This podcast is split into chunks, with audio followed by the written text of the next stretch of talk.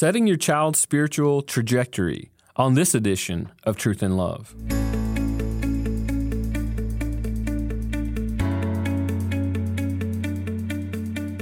I'm Dale Johnson, and you're listening to Truth and Love, a podcast of the Association of Certified Biblical Counselors, where we seek to provide biblical solutions for the problems that people face. This week on the podcast, our communications coordinator, Taryn DeFevers, was able to catch up with Pastor Mike Fabarez. Mike is the founding pastor of Compass Bible Church in South Orange County, California, and he's been in pastoral ministry for more than 25 years. He's committed clearly to communicating God's word verse by verse and encourages his listeners to apply what they have learned to their daily lives. Pastor Mike is a graduate of Moody Bible Institute, the Talbot School of Theology, and also Westminster Theological Seminary in California. Pastor Mike is heard on hundreds of radio programs across the country on the Focal Point radio program and has authored several books. So let's listen in on the discussion between Taryn and Pastor Mike as they talk about setting your child's spiritual trajectory. Thanks, Dale. Pastor Mike, we are so excited to have you on the podcast today. Thank you so much for joining us. Great to be here. Thanks, Taryn. Well, today we're going to talk about parenting and particularly about discipling your children. Pastor Mike has two young adult men who are now married. He has a, a young daughter and he has gone through seasons, various seasons of, of parenting and discipling his children. And we want to gain wisdom from him today as he talks about parenting and discipling your children.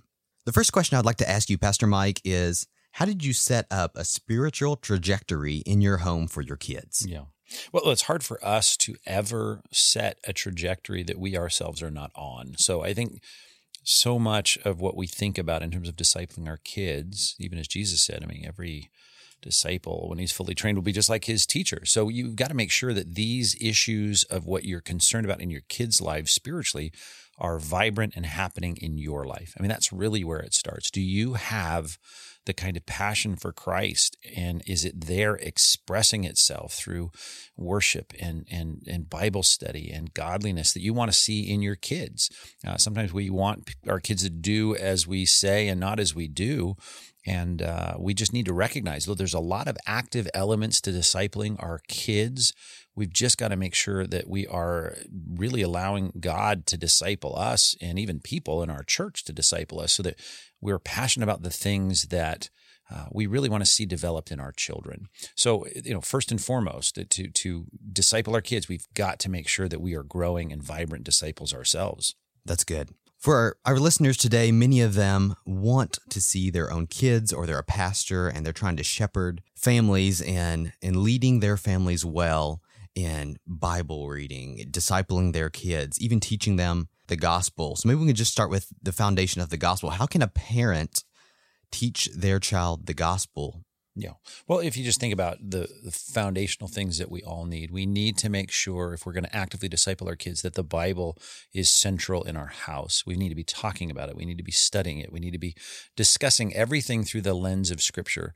And so parents just can't think that Sunday school is going to solve the problem or their Awana program at their church or if they send them to Christian school or even if they have a curriculum that they use if they're homeschoolers. It, none of that is going to substitute for for parents that really are are describing, discussing, and analyzing the world through the lens of Scripture. So we need a Bible saturated home. Uh, we need a home that shows our dependence upon God through the expression of our prayer lives. Uh, you know, we, we cannot possibly have God be the priority in our home if prayer is not an active part of our parenting. I mean, and I don't just mean sitting in private and praying for our kids, which we all do. If we love the Lord, we love our kids, we're always going to be praying for them, or at least often, I trust, but praying with our kids.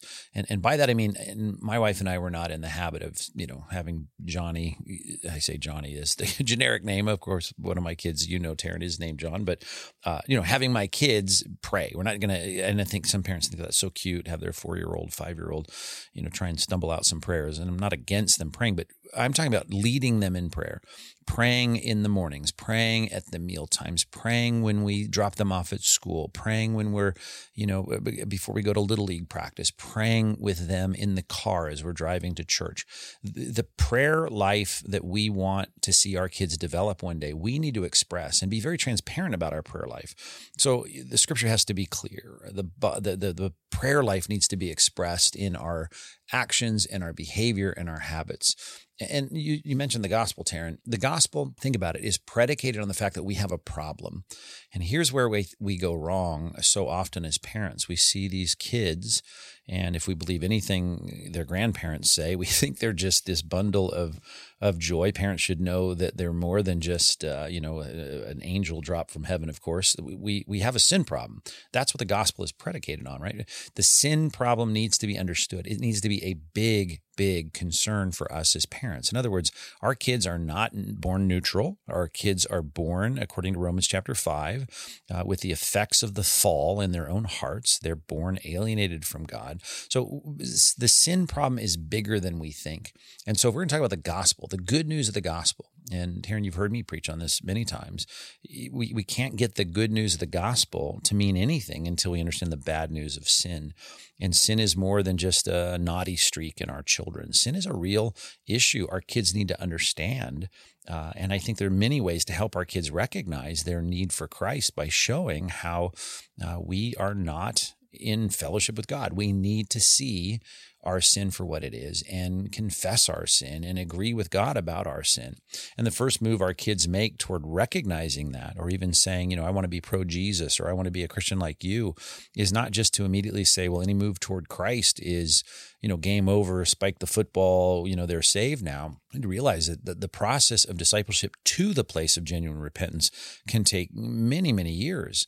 Uh, and, and we need to keep focusing on the fact and revealing the fact that our hearts you know, without Christ are, are, are they're, they're desperately wicked and sick and deceitful, and they need to be remade. Uh, the, the doctrine of regeneration, so often neglected today, I think, in our Christian books and, and preaching, but we need to recognize what a miracle that is, what a big deal that is, and we are praying for that. We're never going to see people born again, as Jesus put it to Nicodemus in John 3 until we really help our kids to see they have a sin problem. And there's a way to do that without exasperating our kids, right? We don't just want to sit there and hammer on the fact that you're a wretched sinner, but we do want them to get to the fact of celebrating grace at one point in their lives where they can say that God saved a wretch like me and really mean that. So there's a, a lot that goes into a gospel presentation that is learned and developed in the home when mom and dad are really careful to reveal the greatness of God and the problem of sin and the redemption that's found in Christ. Because any kid can be pro Jesus, right? Any kid can go to church and say, wow, mom and dad are into Jesus. They could be pro Lenin or Marx or pro Trump or whatever our home is, right? Any kid can parrot that. But what we want is kids that realize that Christ is the solution and the answer to the problem of sin, which means they need to see the bigness and greatness and holiness of God the, the difficulty of, of seeing ourselves as, as uncomfortable as it is as lost sinners and, and then Christ becomes precious. And then the, the goal of seeing our hearts drawn to the Savior as, as the solution to our sins uh, becomes the answer. So, you know, there's so much that goes into that, a daily, constant um, instilling of those things. And um, my wife and I have tried to when our kids were young to make the habit of every single day doing more than just reading the Bible together, together which we did and, and certainly required them to do uh, from the youngest of ages. As soon as they could read, they were reading on their own. We were keeping them accountable for that. But to read good Christian biographies, to read good Christian books, to read books that help our kids around the breakfast table understand uh, the greatness of God, the, the depth of sin, and the greatness of Christ and what he has done for us. So, you know, having a good library that's age appropriate, that's not just picture books about Bible stories, which are good, of course. We need to know the story and narrative of the Bible, but the real theme of the Bible, right? Uh, that needs to be uh, somehow communicated through the things we're reading to our kids, celebrating in our own hearts as we read our own books and talk about them at the dinner table. So, you know, so much goes into that, but ultimately getting them to the place uh, where I think there's that crisis of recognizing I'm not saved because I grew up in church. I'm not saved because I am pro Jesus or went to summer camp or memorized my verses at the kids club at church, but because I really desperately see the need for Christ and I've cried out to God in repentance and faith. And that may not happen as soon as you want it to. Mm-hmm. Uh, and that's okay. Encourage their moves toward Christ, uh, but recognize that sometimes we slap this assurance on them as soon as they pray a prayer or walk an aisle or say, I want, and I want to, I want to go to heaven when I die. And we start slapping them on the back and they think, oh, that's all there is to it. You know, I, I don't really need to see that I'm a bad person. I've added Jesus on as, as kind of the, the badge, the club badge that I have at my church. And uh, that's why I think so often the stats are so scary, but it depends on who you read on the stats. There's many different surveys, but up to 80 or 85% of the kids that grow up in church, by the time they're 20, they check out and never come back. And as Jesus said, you know, they, the real Christianity is born out Hebrews chapter 3 makes very clear because we endure and, and real conversion, real regeneration is going to last. So uh, we know that a lot of kids think they're Christians when they're growing up in Christian homes and church, and they're not actually Christians. And so parents, unfortunately, are complicit in that when they're too quick to slap their kid on the back and go, Hey, I'm glad you're on the team now because you made some pro Jesus comment in our home. So being sensitive to know there's more to it in terms of that crisis of recognizing our problem and uh, and to encourage them uh, without you know with a, a healthy skepticism um, i just think that's so critically mm-hmm. important a lot of great puritan writings about how you know we ought to take as suspect any kid's expression of piety and i, I just think that is so healthy for us and you don't hear much of it today mm-hmm. uh, there are a couple books out there i think modern books that, that touch on it but um, we need to have that healthy skepticism. My wife and I always were talking with our kids about, you know, when you become you know a, a, genuine follower of christ and and when you have your heart changed by the spirit and when you uh, you know become a, a, a, devoted follower of christ where christ has invaded your life i mean that was always a discussion like this is going to happen mm-hmm. and even though they had made moves toward christ even though they were you know active in church and and even in service as little kids uh, uh, and thankfully, all three of our kids have made professions of faith. Two are now in ministry full time, and uh, my third, my daughter, is uh, still in high school, but uh, you know, actively involved in ministry and has been uh, very clear about our testimony, at least mm-hmm. for the last uh, three years or so, and, mm-hmm. and and we see fruit of real conversion. But we could have slapped them all on the back when they were four and said, "Oh yeah, you're pro Jesus, you're on the team." That's not popular today because mm-hmm. people have a hard time thinking that maybe their seven year old isn't really right with God uh, and doesn't really see the depth of their sin problem. So um, those things I think help us get the gospel clarified in our kids' lives. Mm-hmm. That's helpful. I want to circle back to um, a couple practical strategies you alluded to. One was having good Christian biographies in the home. You do that at the breakfast table. Mm-hmm. Is there some yeah. a couple books that have been favorite Christian biographies for your family? You know, Warren Wiersbe's books, uh, even his book Walking with Giants, you know, and of course there's a lot of kids appropriate books too, but I think of those books, they're so well researched. Warren Wiersbe recently passed away. Uh, I think an underrated writer, so good and engaging in his writing. And, uh, you know, he's written books on, you know, 10 Christians or 10 Christians everybody should know, or 100 Christians, I'm slaughtering the title here that, you know, every Christian should know. Um, you know, those books are helpful. Uh, and they're well written. And but Walking with Giants is one of my favorites mm-hmm. that he wrote. And at the end of every chapter, he's got examples of biographies from the people he's sketched out uh, that often led us to kind of find those biographies and read them. And I think some of the basic missionary biographies are helpful. You know, Hudson Taylor, David Livingstone, and we would read those kind of age appropriate, pared down biographies because they, they see us giving our lives for ministry and the gospel and the church. And, and we want to read and hold up as heroes you know those those missionaries you know uh, that's mm-hmm. that's great uh, you know, the, these kinds of, of thriving, uh, you know, uh, pioneering folks that were going to go give their lives uh, for Christ. And, and um, Jim Elliot, I think of others we've read to them to me, that's going to be the only place they're going to get that, right? Even at church, sometimes people talk about their favorite sports hero or, you know, their favorite musician, even if it's a Christian, you know, I don't know, songwriter, mm-hmm. you know, those are great people, but we really want to model for them that we hold in the highest esteem uh, those that, as Paul did, who spend and are expended for the souls of other people. Mm-hmm. So, um, yeah, we, we got a whole book shelf full of them. If my wife were here, she could give yeah. you a ton of them. But mm-hmm. um, you know, we have a little bookshelf I built right next to the kitchen table, and we would just stack books on there and pull them off, and usually have the one we're reading sitting on our on our kitchen table every morning. Yeah, that's a great idea. I should take my Christian biographies and set them by the dinner table. It's a good thing. It's, it's, an excellent thought.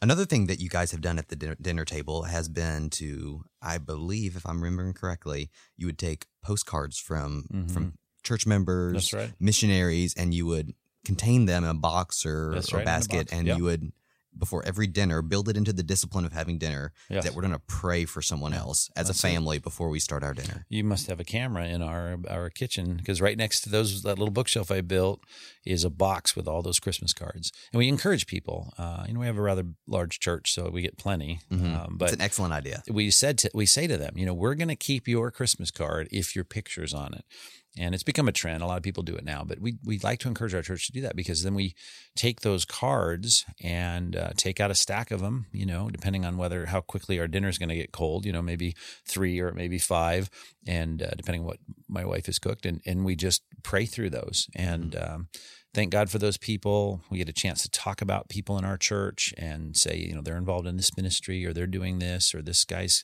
got this health challenge. And then we pray for them. And then not too long ago, we took some pictures off the wall that we had in our upstairs hallway.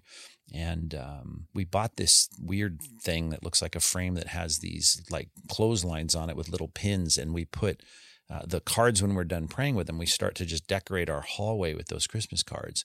So that was another thing. I said, we need to put these up because once we pray for them, we kind of put them in the other box. We have a box we haven't prayed for and a box we pray for, but now we're starting to put them in the hallway which is a great thing, I think, because then we walk by them even after mm-hmm. we've prayed for them and think of the people that we love and the people that we serve and the people that we uh, you know, have been praying for. And, you know, we have one kid left in the house, but, you know, she walks by those pictures every day and thinks, oh, yeah, we prayed for those folks at the dinner table. I just think that's another spiritual discipline that's mm-hmm. very important. And the other thing, speaking of prayer, Taryn, it's, it's praying thankful prayers. It's easy to be negative in our day and to teach our kids that we're going to God just to get the stuff that we want out of God. Mm-hmm. And of course, God invites us, right, to give us this day our daily bread. But we want to be asking God. He takes pleasure in being a provider for us. But um, I think a thankful prayer life in our homes is critical. They need to hear us, our kids do, as they grow up, hear us speaking real genuine words of thanksgiving about all kinds of things not just thanks for this meal you know but god thanks for what you've you've you've done here in this last week uh, we, we always did something we would leave on any trip that was any of any distance we would always pray in the driveway before we left and I'd always try to lead the prayer about, you know, and God, hopefully you'll get us back right here to this spot. And uh, and when we drove back to the driveway and got to that spot, we would always park before we open the garage and and and just thank God for our mm-hmm. trip. Thanks for getting us back here. Thanks for caring for us. Thanks for providing for us. Thanks for the money to put gas in our car. And you know, those are the kinds of things I hope impressed our children with you know the the genuine reliance that we have on a God who gives us all good things. Mm-hmm. And uh, so it's more than just praying to God. God bless the missionaries and help us with our stuff. Uh, you know, get, help us with our homework or whatever we can ask for, which are good things. But to be a, a prayerful family that really works on thoughtful, specific Thanksgiving. Excellent. Excellent. Thank you, Pastor Mike. One last resource I want to I want to talk about before we wrap up. You wrote for your for your children and for your church a Bible survey for kids to help them, even before they get into school, to have a simple understanding of every book of the Bible. Could you explain that resource? We're going to include that in the show notes. Okay, yeah, that's interesting. You bring that up. Um, Bible survey for kids. I when you talk about writing it for the church. I wrote this initially for my family, uh, my children, and when they were young, probably four years old. Uh, my oldest was four, and I wanted to teach them something about how the Bible books fit together, both in the Old Testament and the New Testament, and then teach them something about it. You know, I want them to be able to know that Nahum has a story and Isaiah has a story, and you know what's so important about Deuteronomy. So uh, I put this together, and then I was going to preach a series on parenting at one point many years ago, and one of my pastors said, you know, you should give them something that helps them put this into practice. If you want them to teach the Bible in their homes, how do you do it? So I thought, well, I know how I do it. And so I rushed to throw together in print the things that I did in my own house. So this is really what got codified into this book is uh, it's a workbook and a student workbook, and it's got cards you cut out and put on a bulletin board. And I show a schematic as to how to put them up. Uh, you know, it's kind of involved, and yet it's very simple when you really get into it and you see what it is. And it gives you one uh, really discussion about every book of the Bible. So it takes 66 days, if you do it once a week, it'll take 66 weeks. Um, but it gives the kids a chance, even at the youngest ages, three, four, five, six, to be able to get a handle on how the Bible fits together. And I get mm-hmm. so many people writing me and telling me, I went through Bible Survey for Kids. I learned, you know, as much as my kids did because it really helps parents too think through how does this all work? What's the timeline of, of biblical chronology and history? And uh, it's very simple, though, if your kids are young, gives them a chance to color and draw and uh, just helps them think through the Bible. Bible survey for kids. And yeah, it's out there. You find it on Amazon or elsewhere on our Focal Point website. That's our radio ministry. But uh, maybe some people will find that helpful. Absolutely. Thank you, Pastor Mike, so much for joining us today. You're listening to Truth and Love, a podcast of ACBC. You know, we have opportunity to answer questions here on the Truth and Love podcast, and nothing delights us more than to make sure that we're answering questions that are relevant to where many of our listeners are.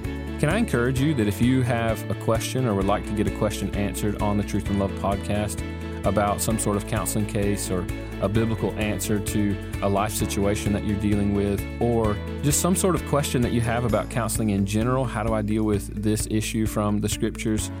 Can we make ourselves a resource to you? Would you ask that question to us? And you can send that question to info at biblicalcounseling.com. So, for more information on the resources that you heard about on today's podcast, please visit us at biblicalcounseling.com.